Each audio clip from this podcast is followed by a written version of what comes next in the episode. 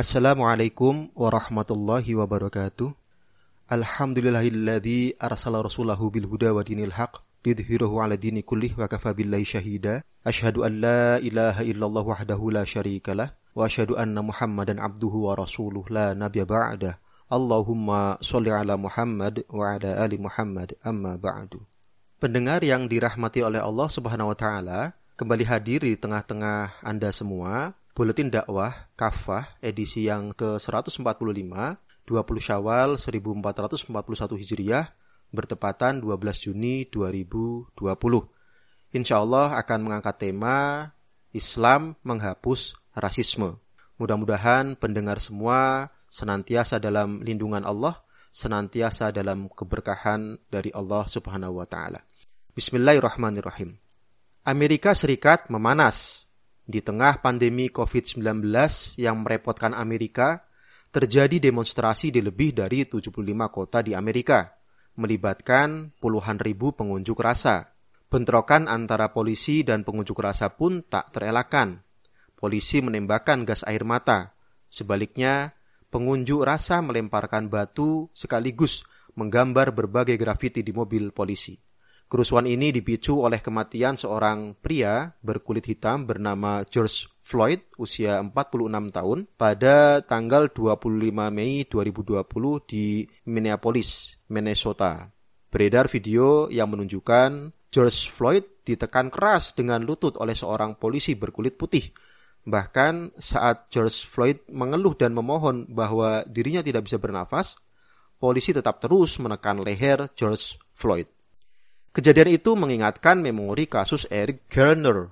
Dia juga meninggal di tangan polisi di New York pada Juli 2014. Kematiannya memicu demonstrasi besar.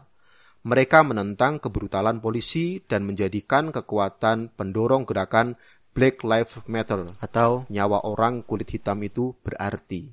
Situasi di atas semakin memanas. Pasalnya, Presiden Amerika Serikat Donald Trump mengancam akan mengerahkan militer Amerika untuk melawan warganya sendiri yang terus berunjuk rasa. Dia mengatakan, ketika penjarahan dimulai, penembakan dimulai. Mengapa di Amerika Serikat yang terkenal sebagai negara kampiun demokrasi terjadi konflik rasial yang berulang? Bagaimana solusi Islam mengatasi diskriminasi rasial atau rasisme? Pendengar yang dirahmati oleh Allah Subhanahu wa taala, dalam bukunya berjudul An American Dilemma, Gunnar Myrdal menyinggung bahwa diskriminasi rasial dan kesenjangan ekonomi telah menjadi cacat bawaan demokrasi Amerika. Diskriminasi rasial tak bisa dilepaskan dari mulai masuknya orang-orang Eropa ke benua Amerika dan berdirinya negara Amerika Serikat. Mereka berkulit putih, mereka mengklaim sebagai ras superior. Mereka lalu melakukan berbagai aksi kekejaman terhadap penduduk asli Amerika. Berdirinya negara Amerika telah meningkatkan diskriminasi rasial secara legal. Amerika memperluas perbudakan atas ribuan orang kulit hitam Afrika. Mereka didatangkan ke Amerika untuk dipekerjakan secara paksa pada ladang dan tambang baru. Memang perbudakan berakhir dengan amandemen ke-13 Konstitusi Amerika pada tahun 1865. Namun, rasisme tidak hilang dari masyarakat Amerika. Lalu dibuatlah Undang-Undang Hak Sipil tahun 1964. Itu pun karena desakan gerakan perjuangan warga kulit hitam Amerika yang menuntut hak-hak sipil mereka. Namun, secara praktis, Diskriminasi terhadap warga kulit hitam di tengah masyarakat Amerika terus berlangsung. Bahkan, tokoh gerakan kulit hitam, yaitu Malcolm X dan Dr. Martin Luther King menjadi korban pembunuhan. Warga kulit hitam sering dicap sebagai pelaku kejahatan dan mengalami perlakuan sadis oleh polisi. Menurut sebuah laporan yang dirilis oleh situs Pandit Fact, Amerika Serikat pada 26 Agustus 2014 oleh Katie Sanders rata-rata 36 jam pada 2012 dan 28 jam di tahun 2013 warga kulit hitam terbunuh oleh polisi Amerika. Banyak orang kulit hitam terus hidup dalam kemiskinan dan marginalisasi. Menurut laporan Josh Well dari tahun 1974 hingga 2018, pendapatan rata-rata orang kulit hitam pada tahun-tahun tersebut masih termasuk yang terendah di Amerika. Menurut laporan yang sama, pendapatan rata-rata orang Amerika adalah sekitar 26.000 dolar per tahun.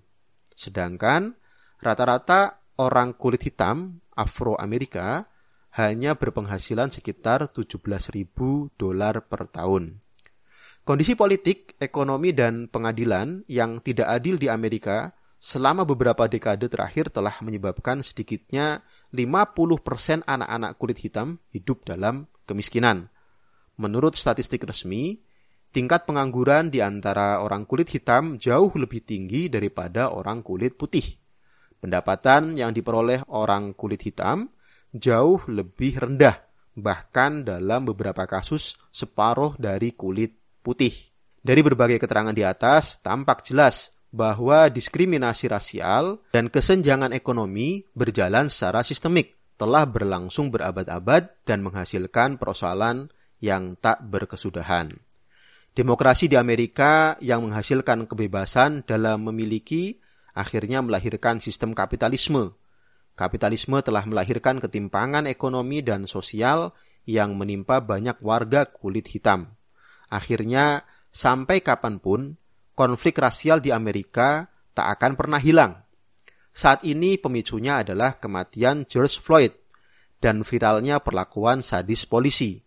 Pada masa depan, kasus-kasus serupa lainnya juga dapat kembali memicu ledakan konflik rasial yang bisa lebih parah.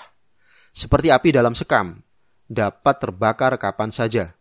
Inilah alasan kuat bahwa demokrasi sering menumbuh suburkan diskriminasi, termasuk diskriminasi rasial atau rasisme. Pendengar yang dirahmati oleh Allah, Islam adalah agama yang mulia Islam memposisikan keberagaman bahasa dan warna kulit sebagai fitrah alami manusia. Keragaman sekaligus membuktikan kekuasaan Allah Subhanahu wa taala. Sebagaimana dalam firman-Nya Quran surat Ar-Rum ayat 22, A'udzu billahi minasyaitonir rajim. Bismillahirrahmanirrahim. Wa min ayatihi khalqus samawati wal ard wa ikhtilafu alsinatikum wa alwanikum Inna fi dzalika laayatil lil alimin. Di antara tanda-tanda kekuasaannya ialah dia menciptakan langit dan bumi serta ragam bahasa dan warna kulit kalian. Sungguh pada yang demikian benar-benar terdapat tanda-tanda bagi orang-orang yang mengetahui. Menurut Imam Asuyuti, segala ciptaannya ini sebagai petunjuk bagi orang yang mempunyai akal dan ilmu.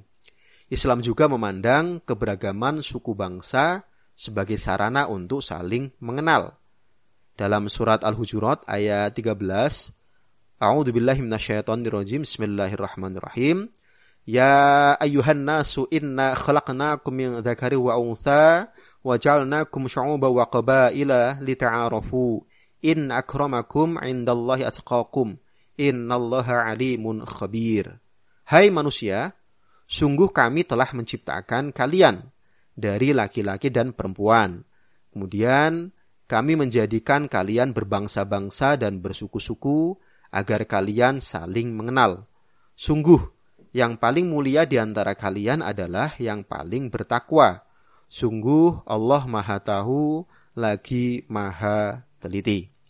Rasulullah Shallallahu Alaihi Wasallam dalam berbagai sabdanya mempertegas bahwa kemuliaan seseorang bukan ditentukan oleh warna kulit maupun suku bangsa, tetapi ditentukan oleh ketakwaannya kepada Allah Subhanahu wa taala.